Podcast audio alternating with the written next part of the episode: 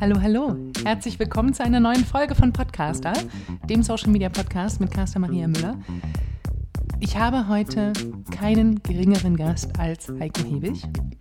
Heiko Hebig ist bei Instagram angestellt und erzählt mir in dieser Folge oder auch euch, hat mir in diesem Gespräch erzählt, wie er zu Instagram gekommen ist.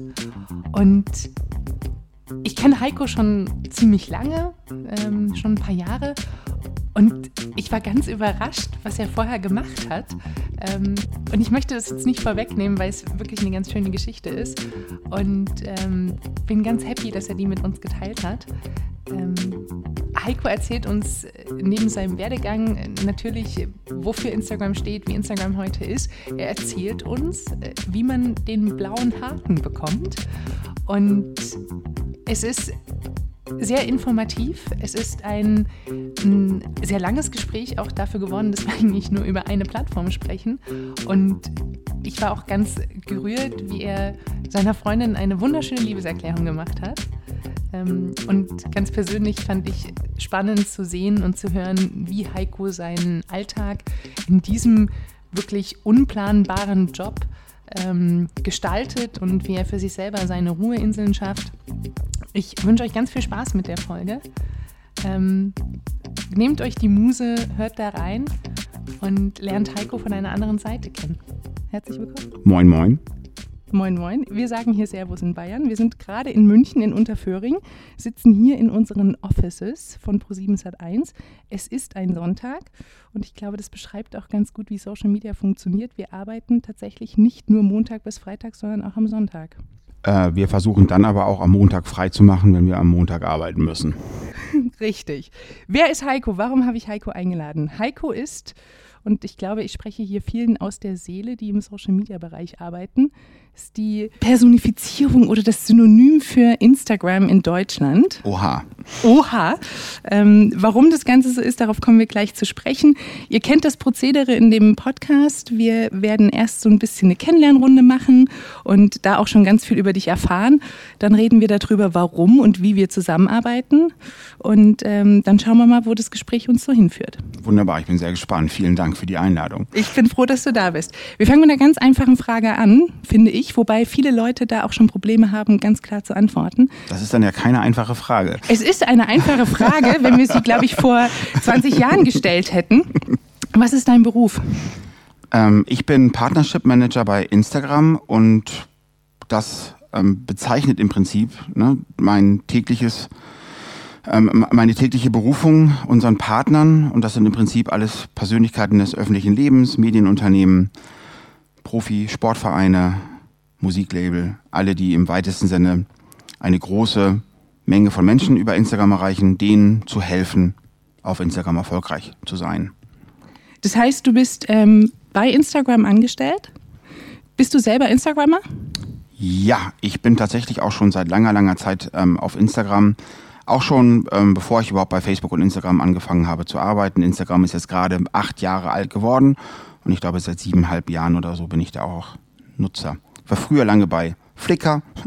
Der eine oder andere mag sich daran erinnern. War auch eine tolle Plattform, um sich mittels Fotos irgendwie auszutauschen und zu kommunizieren.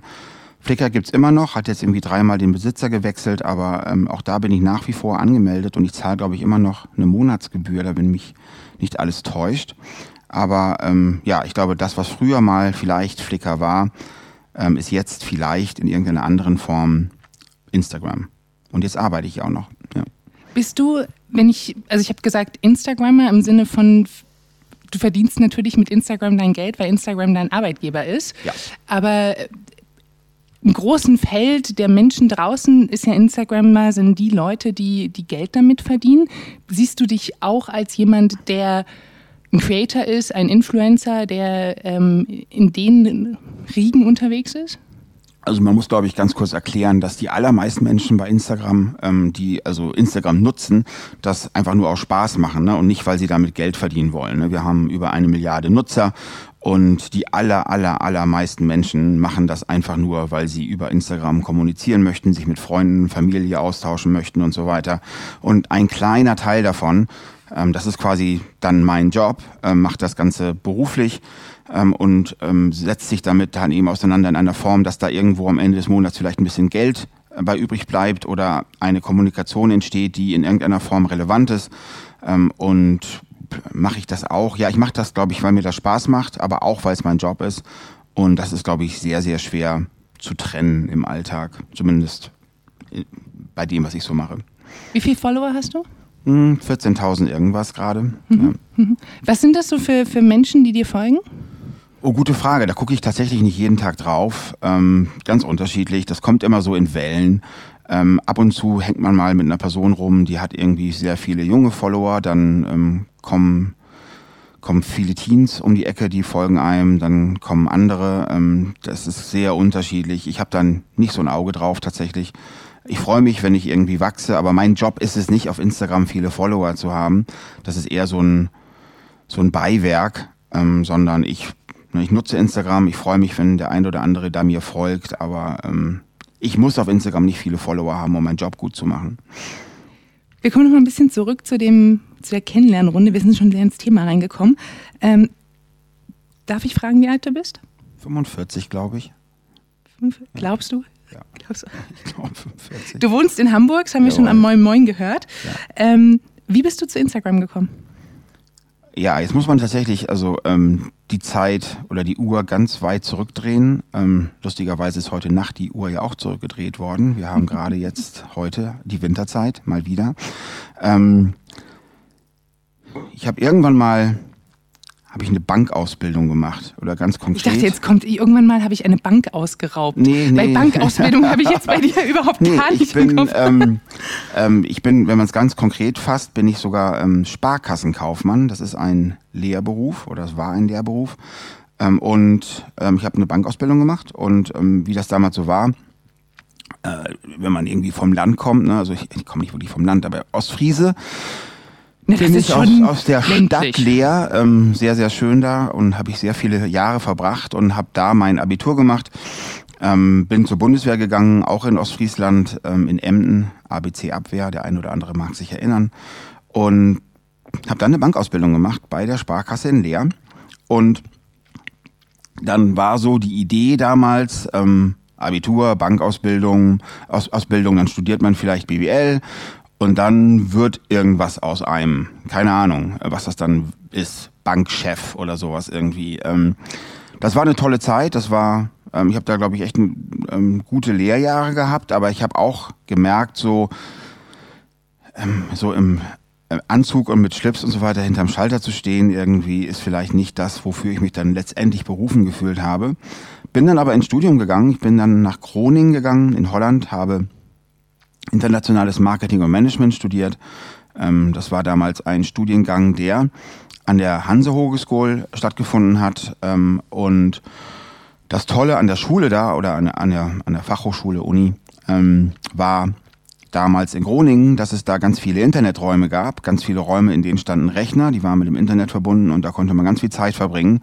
Da musste man nicht Schlange stehen, um Internet nutzen zu können und so. Ich habe dann auch ganz schnell bei mir in der Studentenwohnung in Groningen meinen eigenen Internetrechner gehabt und so und habe dann sehr, sehr, sehr, sehr viel Zeit im Studium damit verbracht, zu verstehen, wie das Internet funktioniert. Wie alt warst du da? Also wann war das? Nach meiner Ausbildung, also so 23 oder sowas irgendwie, der Dreh. Und habe dann auch gute Freunde gehabt, die auch. Wir hatten damals ja nichts und keiner wusste so wirklich, wie das alles funktioniert. Das war alles relativ neu. Wie eine Webseite programmiert wird, wie da eine Datenbank angeschlossen werden kann, wie man dazu kommt, Bilder zu bewegen. Ne? All die Sachen, die jetzt so lustig sind, so GIFs und so weiter, war das alles Neuland. Ne? Und da haben wir uns versucht, da reinzufuchsen. Und dann habe ich erste Webseiten gebaut. Erst eigene und dann auch für Kunden, für Leute, die sagten, hey, du kannst das offensichtlich und ich möchte eine Webseite haben. Und dann ist daraus irgendwann Beruf geworden. Ich bin dann, anders als irgendwann mal geplant, nicht in eine Bank gegangen, sondern ich habe angefangen bei einer damals sehr großen Webagentur oder Internetagentur, Icon Media Lab in Hamburg, habe ich angefangen als Entwickler zu arbeiten. Also das Wissen, was ich mir da irgendwie selbst angeeignet hatte, hat gereicht, um da als Entwickler an Bord zu gehen. Und dann haben wir größere Webseiten gebaut, ne? Also dann waren das nicht mehr der Mittelständler oder irgendwie ein Geschäft oder ein Laden, der eine Webseite brauchte, sondern dann waren das Start-ups, die waren VC finanziert. Das waren so Sachen wie, das waren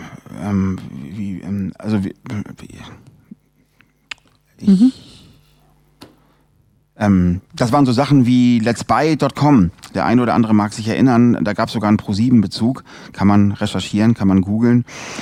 Und da haben wir dran rumgefrickelt, ne, versucht, das irgendwie zum Laufen zu bekommen. Und dann bin ich über den Programmierjob da irgendwie immer mehr so in die Beratung geraten.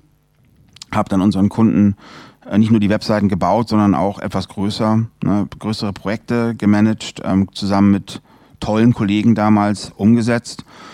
Und da bin ich irgendwie breit kleben geblieben, ne? Also ich bin aus diesem Internetjob dann irgendwie nicht mehr rausgekommen.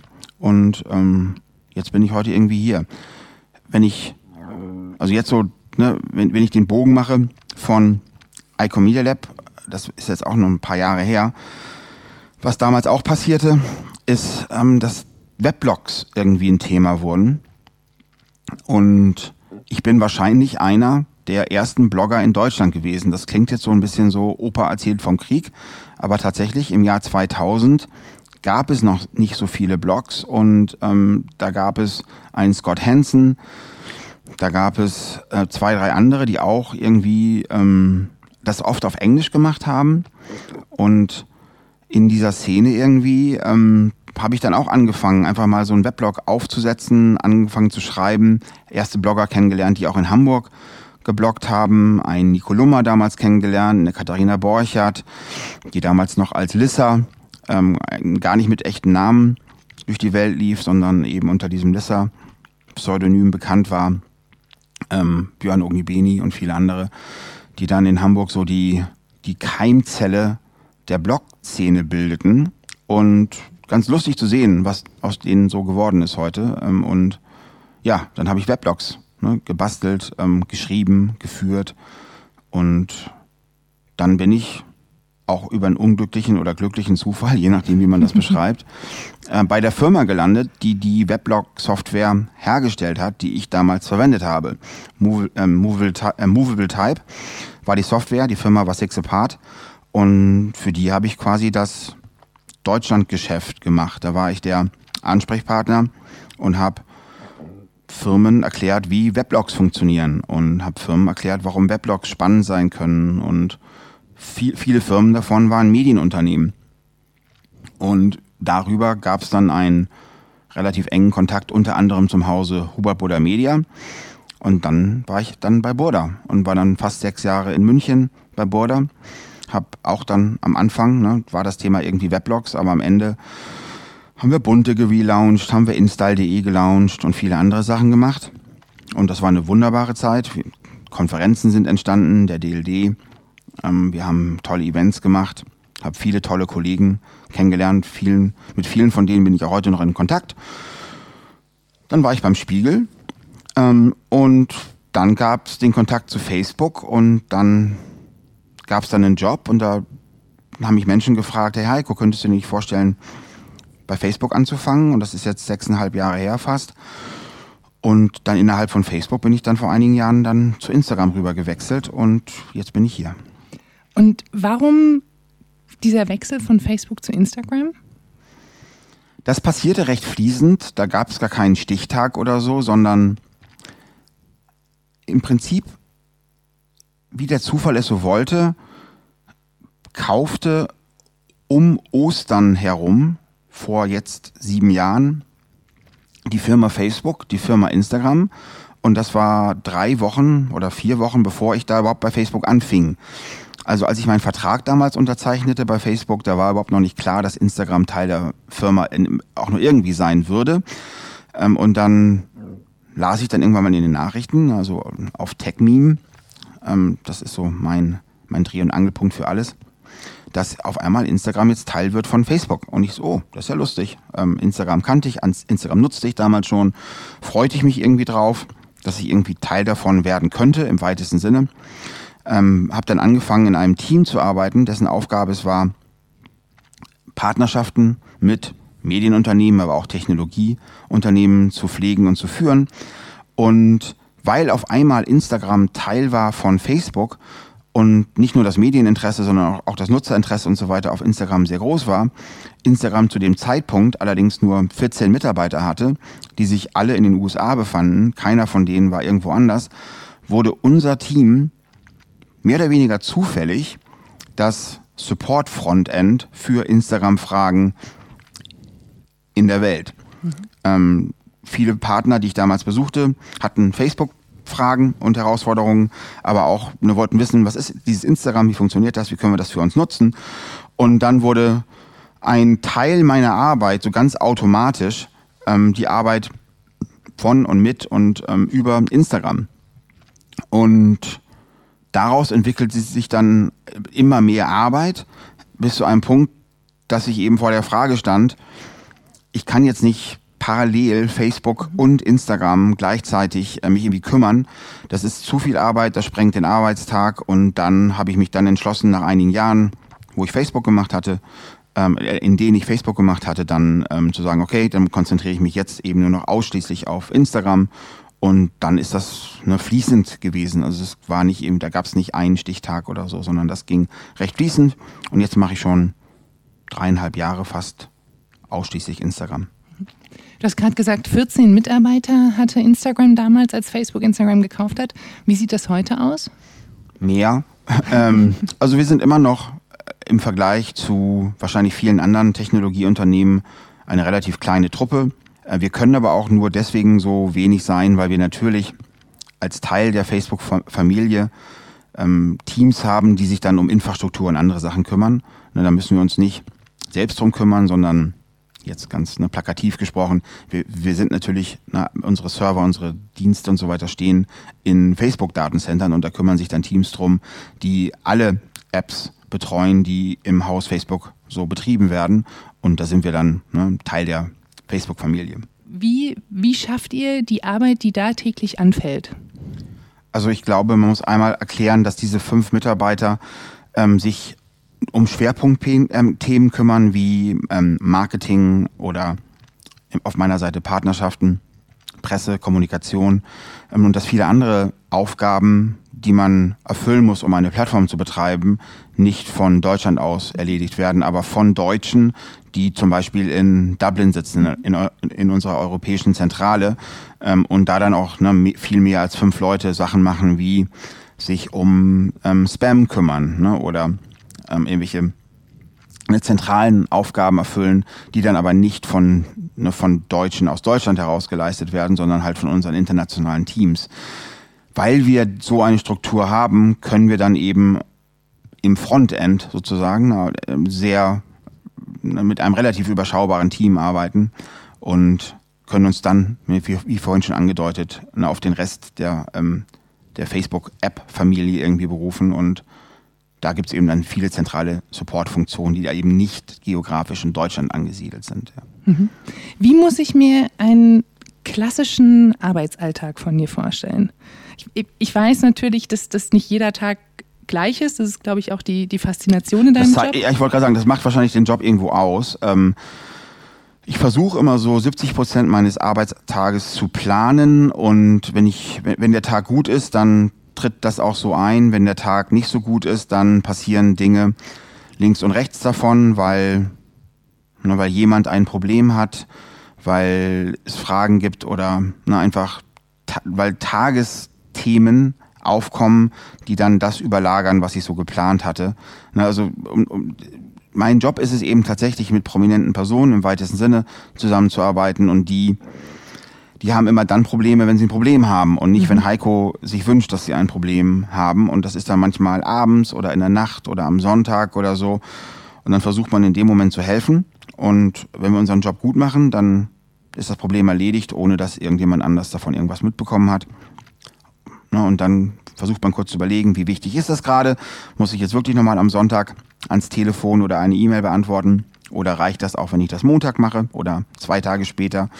Und das wird dann von Fall zu Fall entschieden. Aber da stellt sich dann irgendwann so eine gewisse Routine ein, dass man weiß, ne, bei wem ist es dann wirklich wichtig in dem Moment und bei wem auch nicht.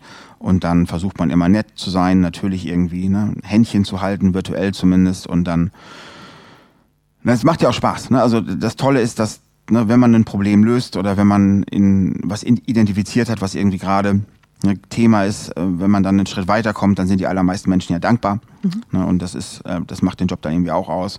Man kann sehr vielen Menschen helfen, die dann auch froh sind, dass sie jemanden haben, mit dem sie darüber reden konnten. Und wenn man dann wirklich helfen konnte, dann ja, freut sich die Gegenseite und das ist gut so. Du hast gerade gesagt, sehr viel helfen, sehr viel Probleme lösen. Du sitzt da ja nicht den ganzen Tag rum und wartest, dass eine E-Mail auf dein Handy kommt und ein Problem gelöst wird. Also diese Partnerschaften sind ja auf der einen Seite natürlich unterstützen, wenn es kritisch wird, aber auf der anderen Seite wirklich auch Menschen Instagram zu erklären, oder? Ja, also zumindest war das in den Anfangsjahren so. Inzwischen, glaube ich, hat jeder verstanden, was Instagram ist und wie Instagram funktioniert. In den ersten Jahren war tatsächlich viel Arbeit, den Menschen einfach mal die App zu zeigen. Also Menschen die App auf dem Telefon zu erklären, wirklich Schritt für Schritt. Wie mache ich hier ein Foto? Wie poste ich das? Damals konnte man nur quadratische Fotos bei Instagram veröffentlichen. Damals, das klingt so, als wenn das irgendwie 100 Jahre her ist. Das ist gerade mal 4 Jahre her. Inzwischen kann man natürlich sehr viel mehr machen. Es kommen auch immer neue Funktionen dazu. Die muss man dann natürlich eventuell nochmal neu erklären. Instagram Stories sind jetzt gerade 2 Jahre alt. Auch da mussten wir am Anfang ein bisschen was erklären. Jetzt gibt's IGTV, da müssen wir auch wieder ein bisschen was erklären. Aber so im Kern wissen die allermeisten Menschen inzwischen, wie Instagram funktioniert. Und deswegen ist es nicht mehr so viel die App erklären, sondern eher so komplexere Fragestellungen zu beantworten. Was heißt das jetzt für mich oder für mein Unternehmen? Wie kann ich das strategisch angehen? Was heißt das, wenn ich ein TV-Sender bin? Was heißt das, wenn ich Produzent bin von 10 Formaten? Was heißt das, wenn ich Schauspieler bin? Was heißt das, wenn ich ein Musiklabel bin? Wenn ich junge Artists habe? Welche Möglichkeiten haben die, auf Instagram auf sich selbst aufmerksam zu machen und auf ihr künstlerisches Output, wie kann man das auf Instagram toll verpacken, um am Ende des Tages ein tolles Publikum zu erreichen, Tickets zu verkaufen, T-Shirts zu verkaufen, was auch immer. Ne? Und da schließen sich dann viele Fragestellungen an und das sind nicht alles Notfälle, sondern da kann man tatsächlich den Tag planen und Termine planen und Workshops planen oder 1:1 Gespräche. Und dazwischen passieren dann halt so ab und zu mal so kleine Notfälle oder sowas irgendwie. Aber das macht den Tag dann letztendlich aus. Wie oft bist du bei deinen Kollegen in den Staaten drüben? Recht regelmäßig. Wahrscheinlich so übers Jahr verteilt 3 bis 4 Mal so immer. Und dann passieren manchmal Events oder Dinge, die es dann auch noch erfordern, dass man drüben ist. Aber so 3-4 Mal im Jahr, das ist so der Normalfall. Ja. Mhm. Wenn du jetzt, wir haben vorhin kurz über deine Banklehre gesprochen und das, was du heute machst, hättest du dir jemals erträumen können, dass du sowas machst, was du heute machst? Ist das? Nee, überhaupt nicht. Ist auch, ab und zu geben wir Workshops für Schüler und Studenten und so weiter. Und man muss sich, glaube ich, immer wieder neu vor Augen halten, dass Instagram jetzt als Beispiel mal gerade 8 Jahre alt ist. Ne? Und mein Abi liegt deutlich weiter zurück als 8 Jahre.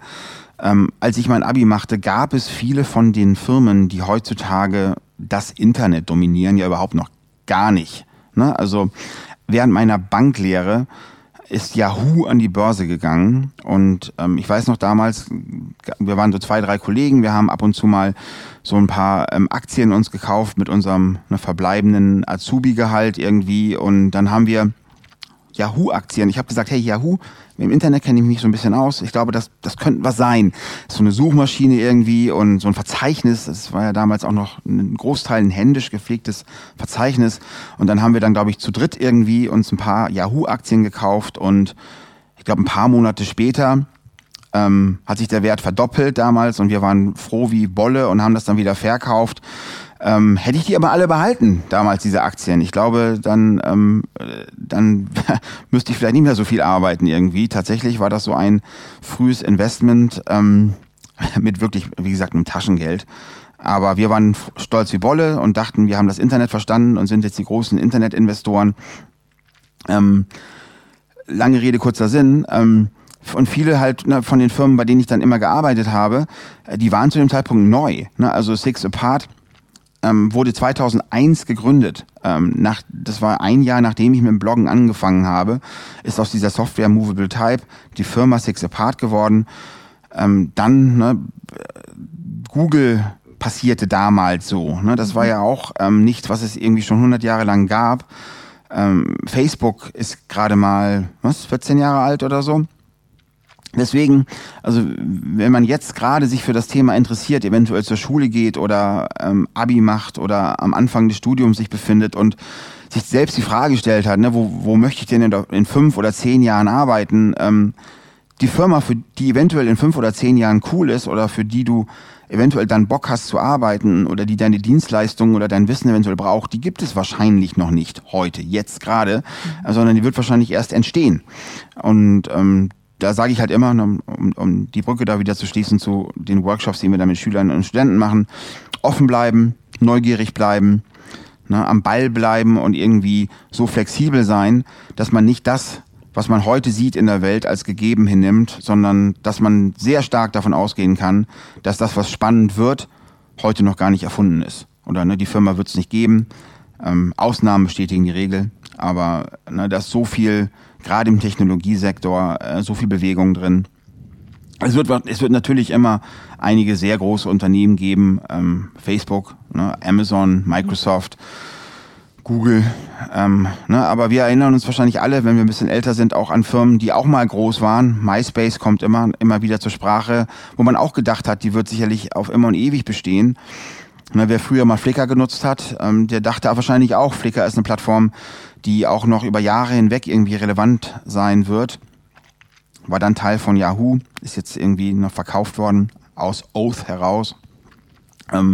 Deswegen, also ist, glaube ich, spannend und auch das Tolle ja an der Branche, dass da so viel Bewegung drin ist. Und hätte ich gedacht, irgendwie mal hier zu arbeiten? Nee, überhaupt nicht. Null. Du bist jetzt seit 6,5 Jahren bei Facebook/Instagram oder Facebook Inc., so heißt ja die Company. Was macht die Company so, nicht bewundernswert, sondern warum arbeitest du so lange jetzt für die Company? Was ist die Faszination? Wie muss man sich das intern bei euch vorstellen? Also ich glaube, die Faszination ist, dass man jeden Tag eine Menge Neues lernt. Es gab noch nie eine Plattform, die so viele Menschen auf der Welt erreicht hat. Und wenn man Teil davon sein kann und Teil sein kann, diese Prozesse sich auszudenken, zu überlegen, zu bearbeiten, zu verbessern, das ist super spannend. Und ich glaube, das macht tatsächlich den Job aus. Nie Langeweile. Und das ist, wenn ich es auf so eine Formel runterbrechen müsste, das ist es. Man lernt eine Menge. Es kommt im Prinzip kein wirklich geregelter Alltag irgendwie auf, sondern es passieren immer Dinge, die überraschend sind. Manchmal gut, manchmal nicht so gut, ne? Aber das macht tatsächlich Facebook aus. Mhm. Ja. Du hast gerade gesagt, es kommt auch nie so viel Ruhe rein. Wie machst du das mit deinem Privatleben? Du bist ja nicht nur der Instagram-Heiko, wie du in der Szene bekannt bist, sondern du hast ja auch ein Privatleben. Ja. Wo ist da die Trennung und wie schaffst du es, aufzutanken, wieder neue Energie zu haben, 5-mal in der Woche irgendwo hinzufliegen und Workshops zu geben und hier und da? Wie schafft man das? Also A, glaube ich, muss man an dem, was man täglich tut, eine Menge Spaß haben. Und solange das gegeben ist, irgendwie fühlt sich die Arbeit auch nicht unbedingt wie Arbeit an. Ich weiß, das ist tatsächlich ist es bei mir so, dass ich meinen Job verdammt gerne mache. Das klingt manchmal so phrasenhaft, aber wir waren oft gestern Abend zusammen essen und dann habe ich erzählt, dass es bei mir ab und zu mal so einen Tag gibt, wo ich vielleicht auch mal mein Handy zu Hause liegen lasse oder mal ganz bewusst das auch 3-4 Stunden zur Seite lege. Ja, und da sagte ich, das würde ich als Stress empfinden, ja. Genau, das war also so, das wäre für mich Stress, mein Handy nicht mit dabei zu haben. Kann ich nachvollziehen, ist natürlich auch nochmal was anderes bei dir als bei mir. Wenn du wirklich dein Handy mal nicht in der Hand hast und du abschaltest, ist dann echt so ein schlechtes Gewissen dabei, so nach dem Motto, ich lasse meine Partner da im Stich, oder ist das einfach dieses immer dabei sein zu wollen? Gemischt. Also ich glaube, in den ersten Jahren war es tatsächlich die Angst, die Welt könnte untergehen, wenn ich nicht immer mein Handy im Blick habe. Die Erfahrung hat dann gezeigt, dass die Welt nicht untergeht, wenn ich mein Handy nicht im Blick habe und sich auch viele Dinge auch manchmal von selbst lösen. Von daher kommt dann irgendwann so eine innere Ruhe und man hat das Gefühl, ja, ne, man kann auch mal ein paar Stunden oder auch mal einen Tag lang oder im Urlaub auch mal 2 Wochen lang nicht da sein, nicht vor Ort sein. Und dann gibt es eben Menschen, Kollegen, Teams und so weiter, die dann genauso zuverlässig und genauso mit Herz bei der Sache sind, um die Probleme dann zu lösen. Das muss nicht immer ich sein. Ich bin da zum Glück auch austauschbar oder ersetzbar. Und das dauert manchmal etwas länger, dass diese Erkenntnis irgendwie eintritt. Aber dann sind es eben dann Momente, wo ich dann zum Glück nicht online sein muss oder auch möchte. Und dann geht man schön essen, dann setzt man sich auf die Couch, dann kuschelt man, dann ist man für andere Menschen da und das ist dann auch sehr schön. Ja. Wie viele, also nur damit die Menschen auch draußen ein Verständnis dafür bekommen, was so dein Job ist oder wie umfangreich der ist, wie viele Partner habt ihr ungefähr, mit denen ihr hier in Deutschland und mit denen du zusammenarbeitest? Ja, also ich glaube, man muss unterscheiden zwischen Partnern im Sinne von Unternehmen, die Teil des Medienökosystems sind und dann alle anderen Personen, die prominent sind oder dabei sind, prominent zu werden. Ne? Also die Anzahl der Unternehmen ist relativ begrenzt. Ne? Also wenn man media.de liest oder Turi oder so, dann hat man relativ schnell die Übersicht über all die Unternehmen, die Teil der Medienlandschaft sind in Deutschland. Also mit denen habe ich regelmäßig Kontakt und auch Termine und Workshops und so weiter. Aber das ist ein begrenztes Umfeld. Ja, das sind die Anzahl der Firmen. Kann man da relativ schnell abzählen. Und dann halt, und das ist das, wo es manchmal so ein bisschen unberechenbar ist. Ne? Man denkt immer, man hat inzwischen mit jeder prominenten Person mal irgendwie ein bisschen Kontakt gehabt und dann kommt jemand um die Ecke, der dann sagt, ja, ich bin auch auf Instagram und ich habe auch noch eine Frage. Und dann sagt man, wusste ich gar nicht, dass du auch auf Instagram bist und schön, dass du da bist und was kann ich für dich tun? Und das ist tatsächlich eine Zahl, die etwas schwerer ist zu überblicken. Aber auch da, also wenn man media.de lesen kann oder den Turi2 Newsletter oder so, dann schlägt man eine Bunte auf oder eine Gala oder liest sich die entsprechenden Webseiten durch. Promiflash oder so, oder jetzt bei euch, ProSieben und all die Menschen, die hier unterwegs sind und bekannt sind, die nutzen wahrscheinlich Instagram und die haben ab und zu mal eine Frage. Das heißt aber auch, dein Handy ist unabhängig davon, dass es dein wichtigster Gegenstand ist, wenn du damit arbeitest, auch extrem wertvoll, weil da wahrscheinlich sehr viele Telefonnummern drinstehen, für die viele Menschen viel geben würden, oder? Ach, zum Glück kommunizieren die allermeisten Menschen heutzutage nicht mehr direkt telefonisch, sondern über E-Mail oder WhatsApp-Sprachnachricht oder auf irgendwie anderem Weg, sodass tatsächlich mein Telefon über den Tag verteilt extrem wenig klingelt. Mhm. Ich gebe auch meine Telefonnummer nur sehr selten raus tatsächlich, weil ich über den Tag verteilt in Meetings sitze oder Dinge erledige, wo dann ein Telefonanruf in dem Moment auch wirklich stören würde. Mhm. Aber zum Glück gibt es Messenger und E-Mail und andere Dienste und da ist immer viel los. Wie organisierst du dich da? Also ich kenne das bei mir, wir hatten auch gestern Abend darüber gesprochen, ich habe 2 Handys, ich habe ein privates, ein Arbeitshandy. Natürlich Facebook Messenger ist auf beiden Handys drauf, auch Instagram natürlich auch auf beiden Handys. Ja. Und es gibt so Tage, wo man gefühlt 2 Handys neben sich liegen haben, die einfach nur explodieren. Und dann sitzt man aber auch noch in Meetings und hat dann noch einen Workshop zwischendurch und hier und da. Wie organisierst du dich, wenn es gerade so viele Plattformen gibt, über die man kommuniziert?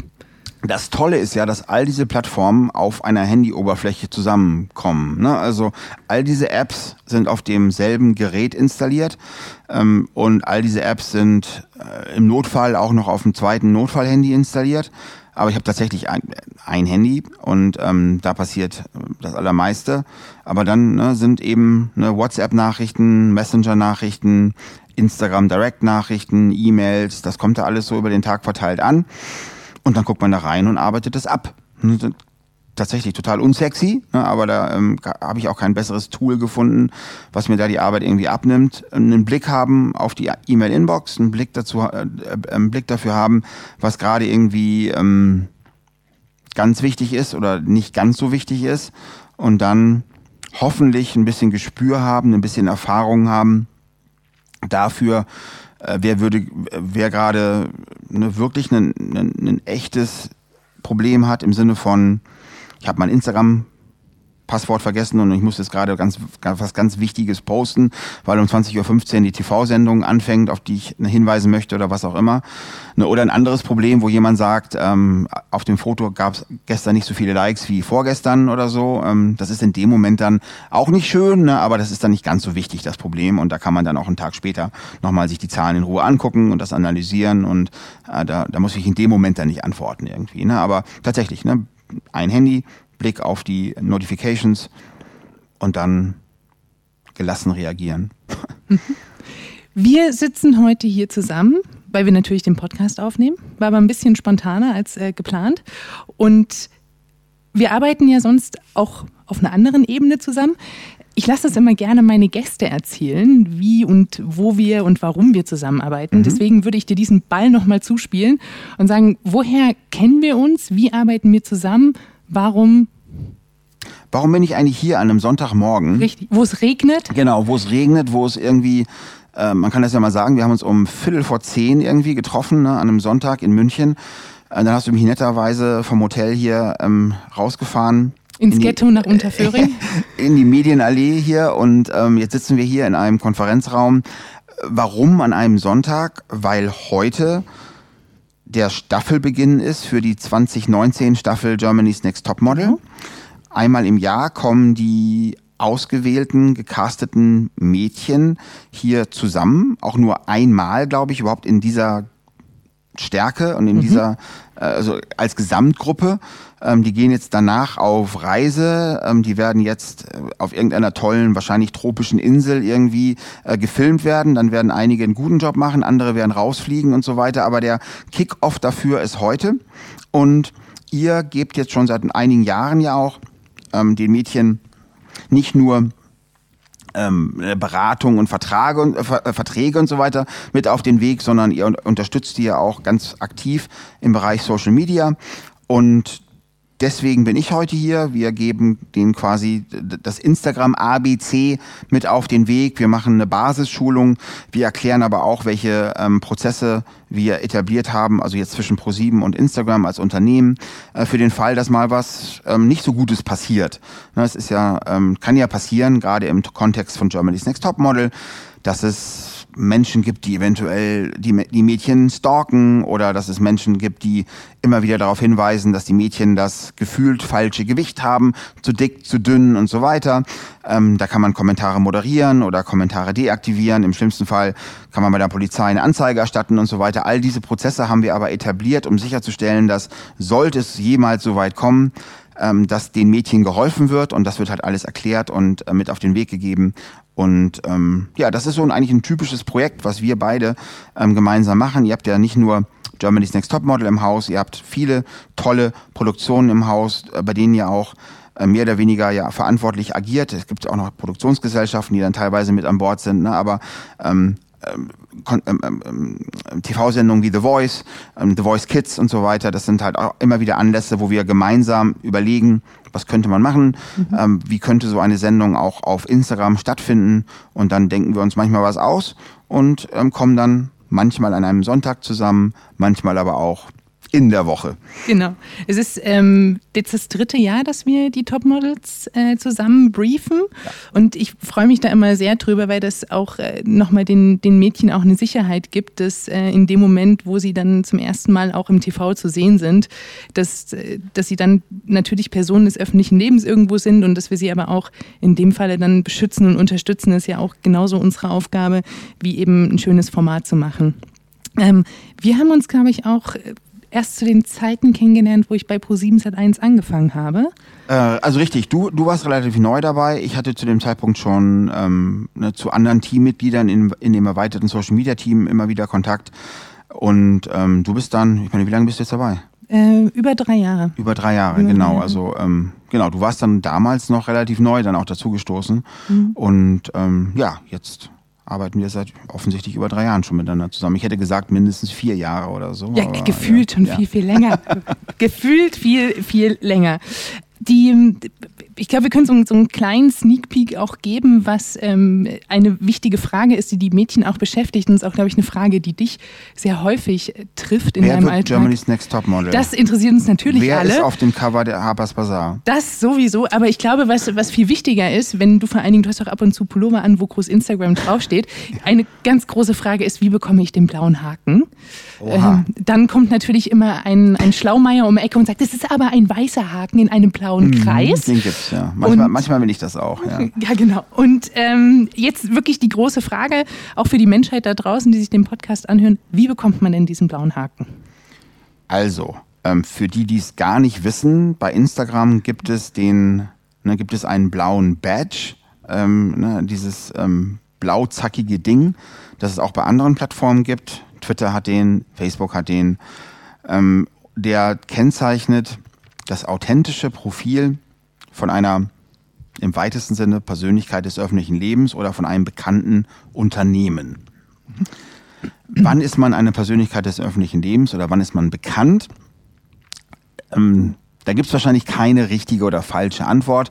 Wir haben das mal für uns versucht zu definieren und unsere Definition ist, wenn landestypische überregionale Medien regelmäßig über die Person berichten, dann ist die Person für uns prominent genug, um mit diesem blauen Haken gekennzeichnet zu werden.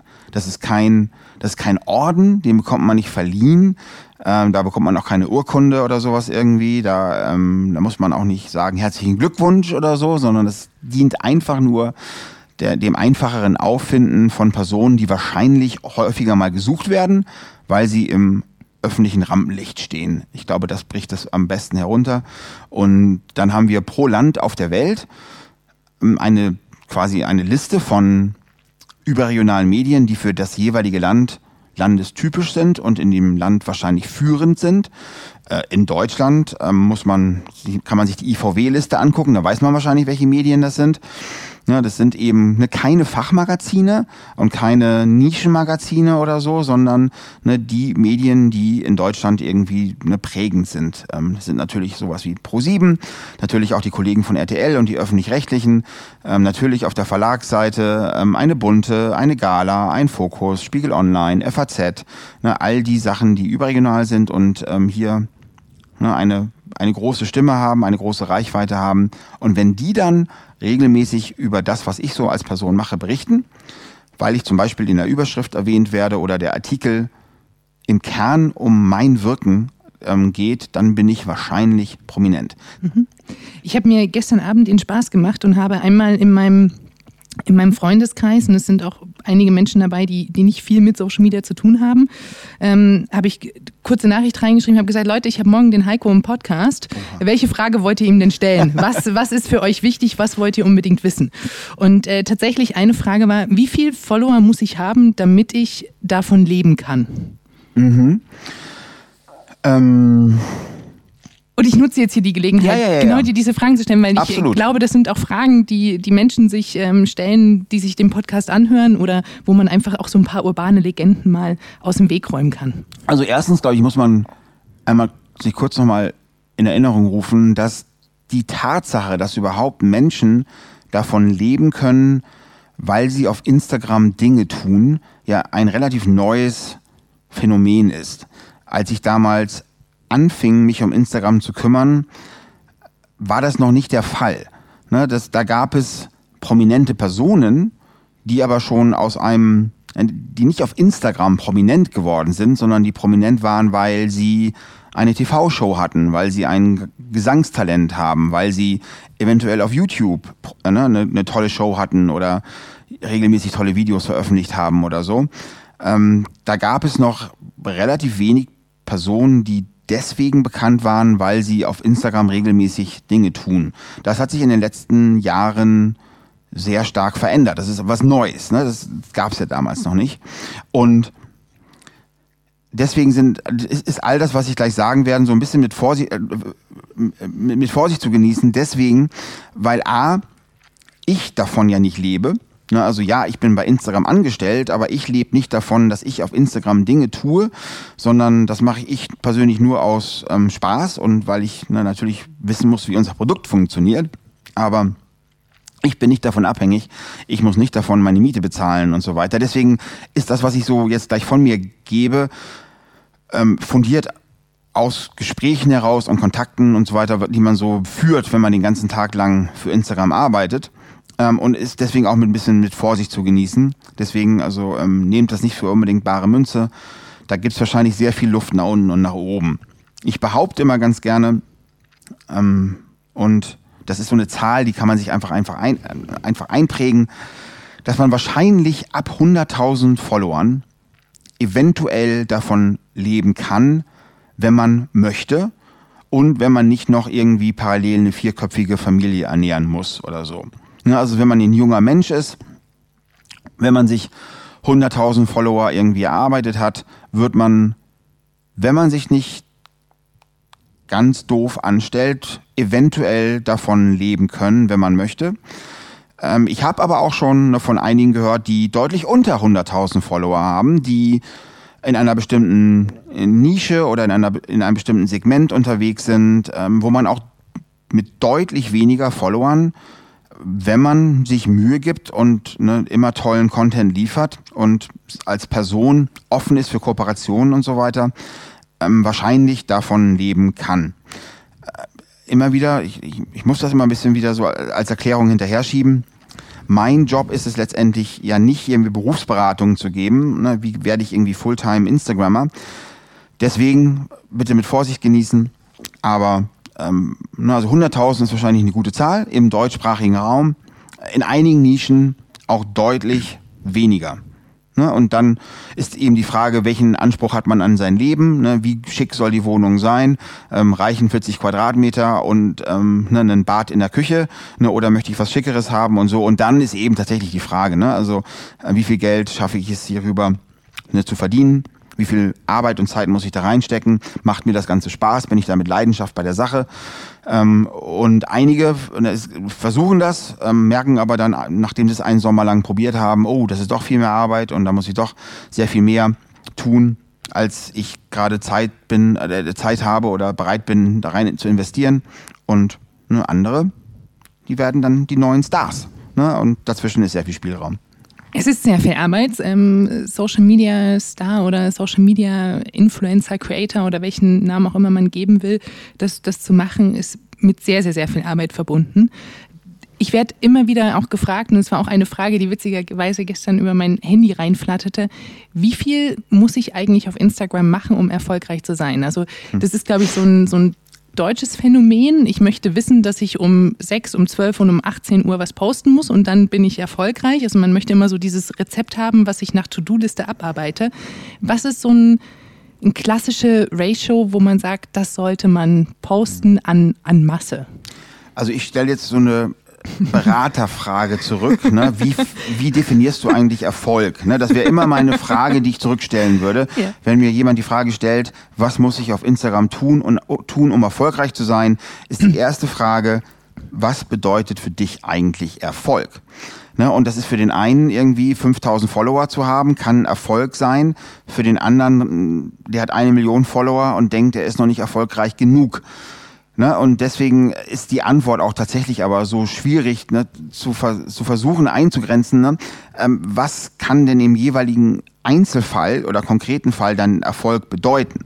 Es ist wahrscheinlich kein Erfolg, wenn ein neues TV-Format bei ProSieben entsteht und ihr dann einen Instagram-Account macht und das hat dann 5.000 Follower. Da würdet ihr sagen, das war vielleicht nicht so erfolgreich. Eine Einzelperson würde sich wahrscheinlich über 5.000 Follower innerhalb von 4 Wochen irgendwie freuen. Was immer damit mitschwingt bei der Beantwortung der Frage ist, welche Reichweite möchte ich eigentlich generieren und wofür möchte ich diese Reichweite nutzen? Mhm. So kann zum Beispiel das Instagram-Account einer TV-Sendung dazu genutzt werden, Traffic zu generieren auf die eigene Webseite. Und dann hat man eventuell ein Format wie Germany's Next Topmodel, ne, und dann nutzt man Instagram Stories und dann macht man Swipe Up und dann generiert man x% des Traffics irgendwie über Instagram Stories. Das kann dann erfolgreich sein oder nicht erfolgreich sein, je nachdem, wie groß die Zahl X dann in dem jeweiligen Fall ist.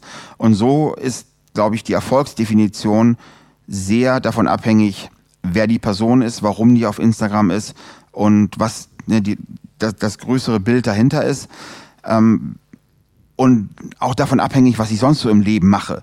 Ne, wenn ich sowieso schon Helene Fischer bin und eine fantastische Show im ZDF habe, irgendwie die 15 Millionen Leute parallel gucken. Wenn die dann auf Instagram auch ist, irgendwie, warum ist die dann auf Instagram? Das ist wahrscheinlich anders bei Helene Fischer als bei einem neuen aufstrebenden Künstler, der gerade sein erstes Album irgendwie veröffentlicht. Der hat wahrscheinlich eine andere Intention. Und ja, so ist das sehr stark vom Einzelfall abhängig, ja.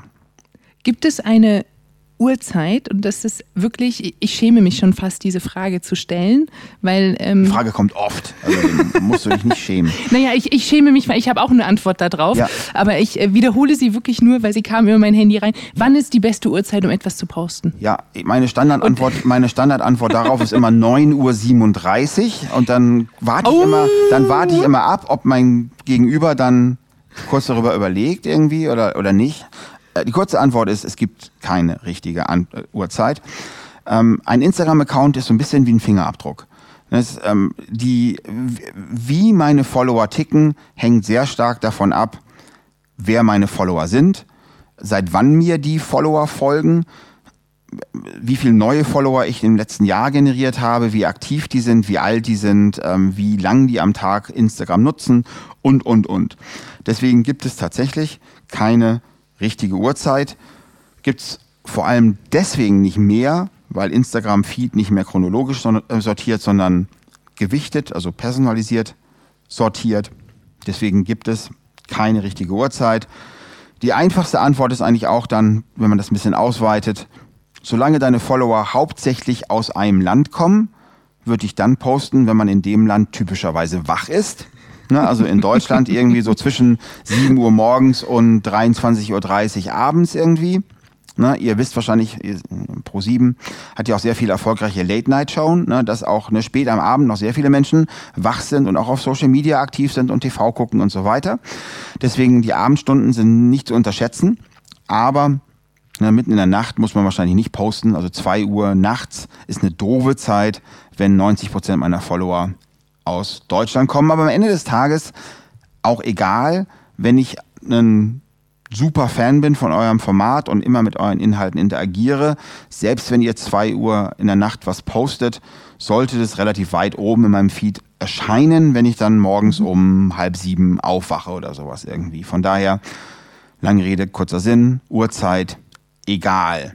Wenn es 9:37 Uhr wäre, würden alle morgens um 9:37 Uhr posten und dann wäre die Reichweite auch im Keller. Ne? Von daher, es gibt keine Uhrzeit. Okay, jetzt sind wir mit diesen Standardfragen, die du wahrscheinlich sehr oft hörst und wo du auch schon wie so eine Schallplatte immer wieder das Gleiche erzählst. Ja, bisschen. Ich kenne das tatsächlich bei uns nicht anders. Ich kriege die Fragen auch sehr häufig gestellt und ich freue mich dann trotzdem immer wieder, die Fragen zu hören, weil das im Endeffekt bedeutet es ja auch, dass die Menschen sich damit auseinandersetzen. Absolut. Und darüber nachdenken. Ich glaube, dass viele Menschen auch die Antwort für sich selber finden würden, wenn man noch einen Schritt weiter denkt. Aber es ist auch es ist ein Teil unseres Jobs, dass wir genau sowas erklären. Lass uns mal noch ein bisschen über IGTV sprechen. Mhm. Das ist ein Produkt, was ihr vor vier Monaten gelauncht habt. Jetzt, ja. Genau.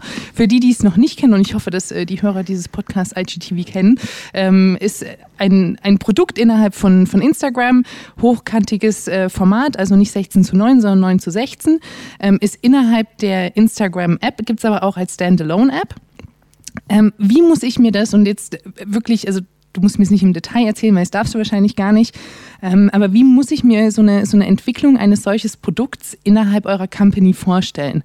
Also ist es, dass ihr quasi sagt, so, hey, wir haben gesehen, die Leute halten ihr Handy eigentlich nur hochkant und nicht quer und deswegen machen wir jetzt einen Hochkant-Channel? Oder wie muss ich mir das, wie lange dauert sowas und wie muss ich mir die Entwicklung vorstellen? Also du hast das schon ganz gut zusammengefasst. Im Prinzip ist das all die Sachen, die wir bei Instagram so tun, sind sehr stark geprägt und auch getrieben davon, was wir als Feedback aus dem Markt zurückgespielt bekommen. Wir machen das sehr strukturiert. Wir machen Umfragen, wir fragen unsere Nutzer regelmäßig, entweder über die App direkt oder auch in Gesprächen auf der Straße oder auch als Teil meines Jobs im Partnerschaftenteam. Ist immer wieder die Kernfrage, ist Instagram gerade für dich als App relevant? Und welche Funktionen fehlen eventuell noch, um Instagram für dich auch in Zukunft relevant sein zu lassen? Und einer der Punkte, den wir in der Vergangenheit oft gehört haben, war, dass die Begrenzung von 60-Sekunden-Videos im Feed vielen Menschen offenbar nicht ausreichte. Oft wurde gesagt in diesen Gesprächen, also Video und Instagram finde ich super und toll und nutze ich gerne und gucke ich mir auch gerne an. Es ist nur schade, dass diese Videos alle so kurz sind. Und aus diesem Feedback dann heraus ist dann mit in diversen Iterationsstufen und internen Demos und einem kleinen Feldversuchen dann die Idee entstanden, diese IGTV-Plattform ins Leben zu rufen, die wir dann im Sommer diesen Jahres bei der VidCon in Los Angeles den Creatoren vorgestellt haben. Im Prinzip mit der Botschaft, hier, das ist für euch. Ihr habt uns jetzt in den letzten Jahren immer gesagt, die kurzen Videos reichen euch nicht. Hier habt ihr eine neue, ein neues Spielfeld, ein neues Betätigungsfeld, um euch kreativ irgendwie mal auszutoben und neue Dinge testen zu können. Wir haben das Ganze vertikal 9:16 designt und entwickelt, weil die allermeisten Menschen ihr Handy sowieso nur hochkant halten und nie anders. Und wir glauben, dass warum soll man sie dazu zwingen, irgendwie ihr Handy zu kippen, wenn es doch vertikal so wunderbar funktioniert. Und jetzt gucken wir uns das mal an. Also das Ganze ist jetzt gerade mal 4 Monate alt, steckt also noch sprichwörtlich in echten, noch nicht mal Kinderschuhen. Das Ding ist noch ein Baby und wird die nächsten Monate und hoffentlich Jahre wachsen. Es ist natürlich, das weiß wahrscheinlich jeder, der sich mit dem Thema Video auseinandersetzt, auch viel Arbeit. Also wenn man ein 5-Minuten-Video oder ein 10-Minuten-Video produzieren möchte, schneiden möchte, eine Storyline dafür entwickeln möchte und so weiter, das geht nicht mal eben so aus der Hand, zumindest bei vielen nicht. Wo Instagram-Stories, da ist die Hürde, mal eben eine Instagram-Story zu produzieren, relativ gering. Das kann jeder aus dem Handgelenk heraus. Das ist einfach, das ist maximal 15 Sekunden lang. Das geht eben mal eben im Vorbeigehen und so. Ein IGTV-Video, das ist wahrscheinlich für viele Menschen deutlich mehr Arbeit, das zu produzieren, da auch nach mehreren Versuchen erstmal erste Formate zu entwickeln und so weiter. Deswegen werden wir dem Ganzen auch Zeit geben. Also wir glauben nicht, dass das von heute auf morgen irgendwie, wir glauben nicht. Also wäre natürlich toll, wenn das von heute auf morgen irgendwie so groß ist wie YouTube oder so, aber es ist ein Baby. Und das ist was Neues und wir sind committed und gewillt, dieses Baby wachsen zu lassen, erwachsen werden zu lassen und da fehlen wahrscheinlich auch noch Dinge und da sind wir auch wieder auf Feedback angewiesen. Was funktioniert denn noch nicht so richtig? Was kann man verbessern? Wer sich erinnert, als wir vor 2 Jahren Instagram Stories gelauncht haben, da konnte man gerade mal den Text in eine Story schreiben, in genau einer Schriftart, mit einem Font. Und dann konnte man noch ein bisschen mit der Hand da reinkritzeln irgendwie. Das war Stories. Da gab es keine Umfragefunktion, da gab es keine GIFs, da gab es all diese ganzen kreativen Sticker und all die Sachen, die jetzt selbstverständlich Teil sind von Stories, gab es vor 2 Jahren nicht. Und genauso ist IGTV so ein bisschen nackt noch. Also da kommen, glaube ich, auch noch sehr viele Dinge, die wir schon ein bisschen im Kopf haben, aber auch die jetzt zurückgespielt werden in Form von Feedback, die dann Teil werden müssen, auch von IGTV. Aber wir sind im Monat 4 und wir sind sehr gespannt, was da so passieren wird in den nächsten Monaten, aber auch Jahren.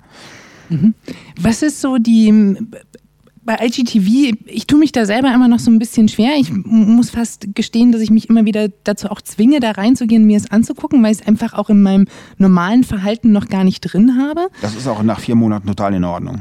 Vielen Dank. Ich bin immer wieder überrascht, was ich für guten Content da auch sehe. Das sind echt tolle produzierte Sachen auch dabei, sind aber auch zum Teil wirklich Sachen dabei, wo ich sage, okay, das haben jetzt Menschen nur hochgeladen, weil sie es irgendwo noch rumliegen hatten und weil man muss es irgendwie machen und ich kann meinen Haken dran setzen, dass ich es ausprobiert habe. Was sind so aus deiner Sicht Accounts, wo man wirklich tolle Beispiele für IGTV sehen kann? Also wir sind im Moment noch tatsächlich sehr vorsichtig damit, so ein Handbuch mit auf den Weg zu geben, im Sinne von, das sind 3 tolle Accounts oder diese 4 Videos oder so haben besonders gut funktioniert, weil das Produkt tatsächlich noch so jung ist. Ne? Also wer jetzt sehr viel Views mit einem IGTV-Video generiert hat, der hat eventuell einfach nur Glück gehabt, eventuell hat er aber auch einen super Job gemacht. Da haben wir auch noch zu wenig interne Daten zu, um das bewerten zu können. Ich glaube, wir brauchen ein paar Monate, um genügend Inventar auch gesichtet zu haben, um zu verstehen, welche Erzählform, welche Bildsprache ist denn überhaupt erfolgsversprechend bei IGTV. Wir sehen im Moment eine ganz große Bandbreite. Wir sehen im Moment eine große Bandbreite von tollen Ideen, die kreativ umgesetzt werden. Und ich möchte aber jetzt noch nicht zu diesem Zeitpunkt sagen, hier diese 3, die haben es auf jeden Fall verstanden. Ich glaube, in einem halben Jahr oder so, also wenn wir normal zusammenkommen oder so, da werden sich so erste Erfolgsrezepte irgendwie herauskristallisieren.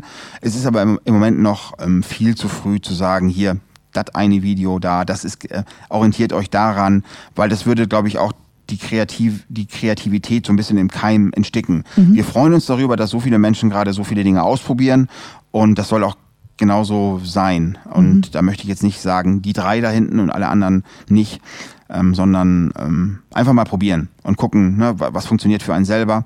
Ist das ein 2-Minuten-Video? Ist das ein 15-Minuten-Video? Ist das ein Interviewformat?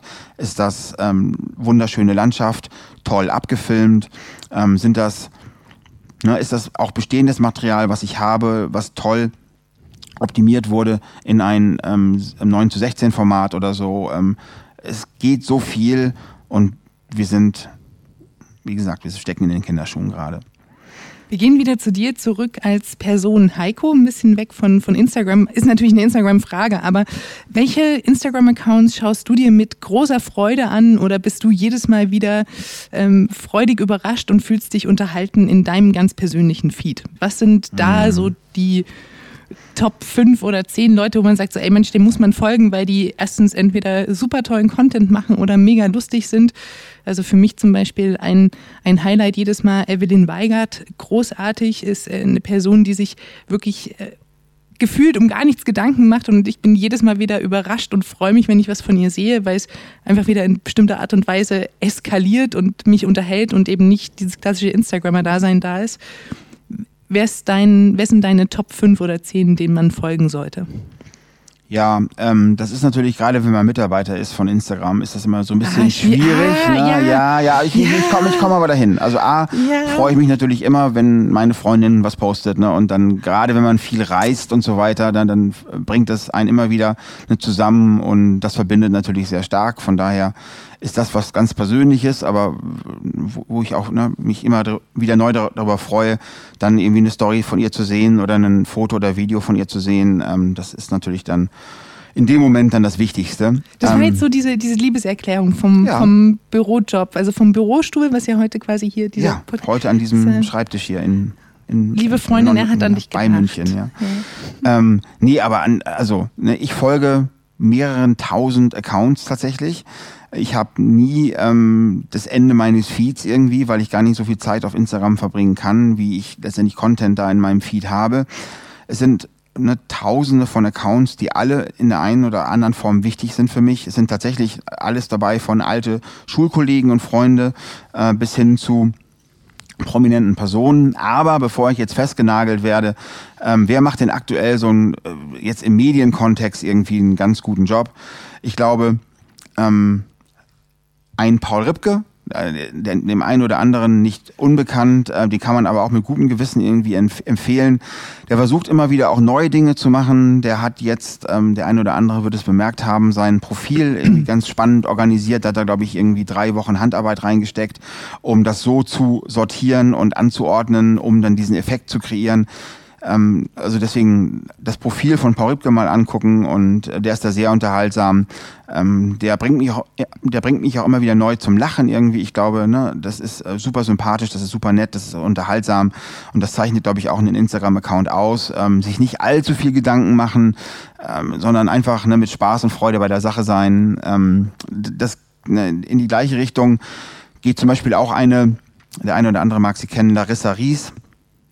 DJ, Radiomoderatorin, die einen zuckersüßen Hund hat, der oft Gegenstand ist von ihren Instagram-Stories und Instagram-Videos, die auch einfach nur ne, verdammt sympathisch und ja, einfach aus ihrem Leben berichtet und erzählt und dabei super rüberkommt und da, glaube ich, einen super Job macht. Wenn man etwas weiter guckt, ich glaube, wer immer noch super inspirierend ist, es ist aber auch kein Geheimtipp mehr, sind die German Roamers, ne, die ganze Posse von diesen fantastischen Landschaftsfotografen, die um die Welt reisen, zu den fantastischen Locations dieser Welt und dort morgens um 5.30 Uhr genau dann dort am Berggipfel stehen, wenn die Sonne irgendwie hinter dem Gipfel hervorscheint. Die sind alle wahnsinnig kreativ und toll. Ich bin begeistert von Dieter Bohlen, der Instagram ganz neu für sich entdeckt hat und ein Feuerwerk von fantastischen, unterhaltsamen Videos abfeuert. Und ich glaube, man lernt, glaube ich, eine ganz neue Seite von Dieter Bohlen hier über Instagram kennen. Das verfolge ich mit großem Interesse und gucke mir wirklich jeden Tag die neuen Dieter Bohlen-Videos an.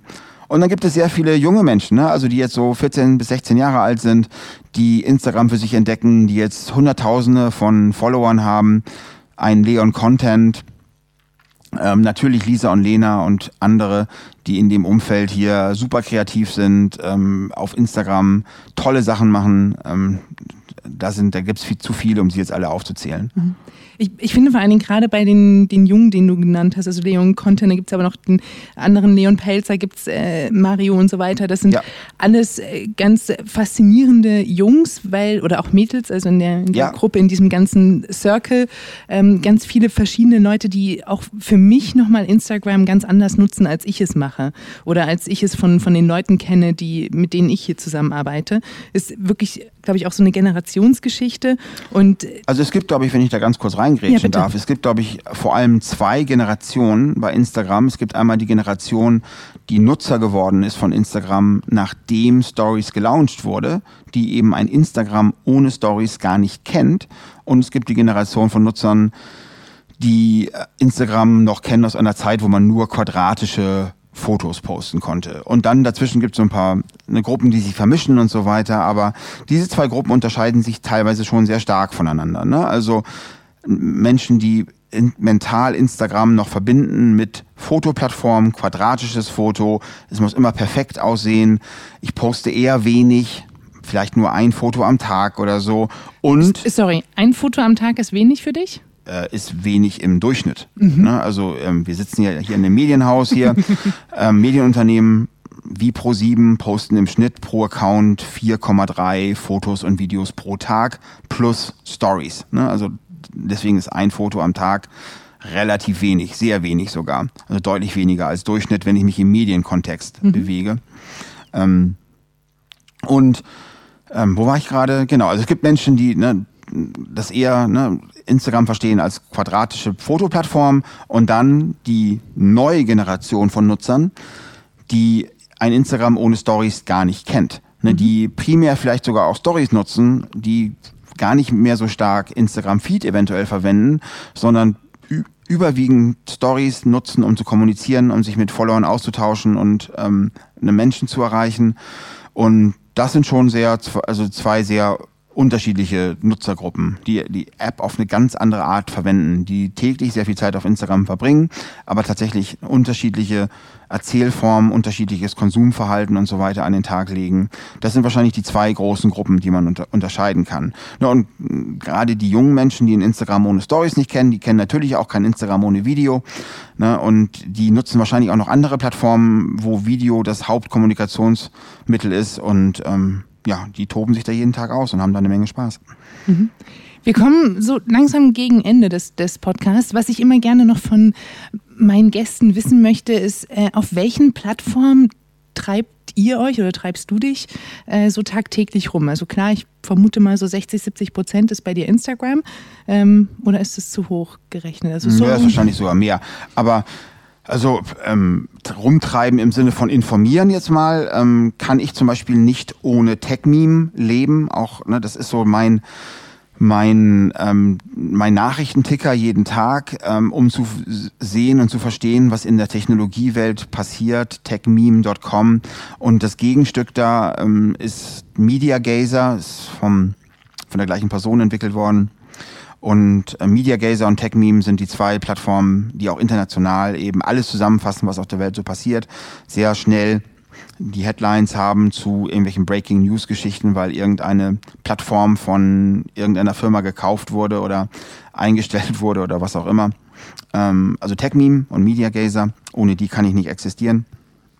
Dann natürlich sehr viel Instagram, sehr viel Facebook. Wir benutzen ja nicht nur Facebook als Plattform, um uns mit Freunden und Familie auszutauschen, sondern es gibt ja auch eine Arbeitsplattform Facebook, die nennt sich Workplace, die können andere große Unternehmen auch verwenden. Das ist quasi unser Intranet, ist Workplace, basiert auf Facebook.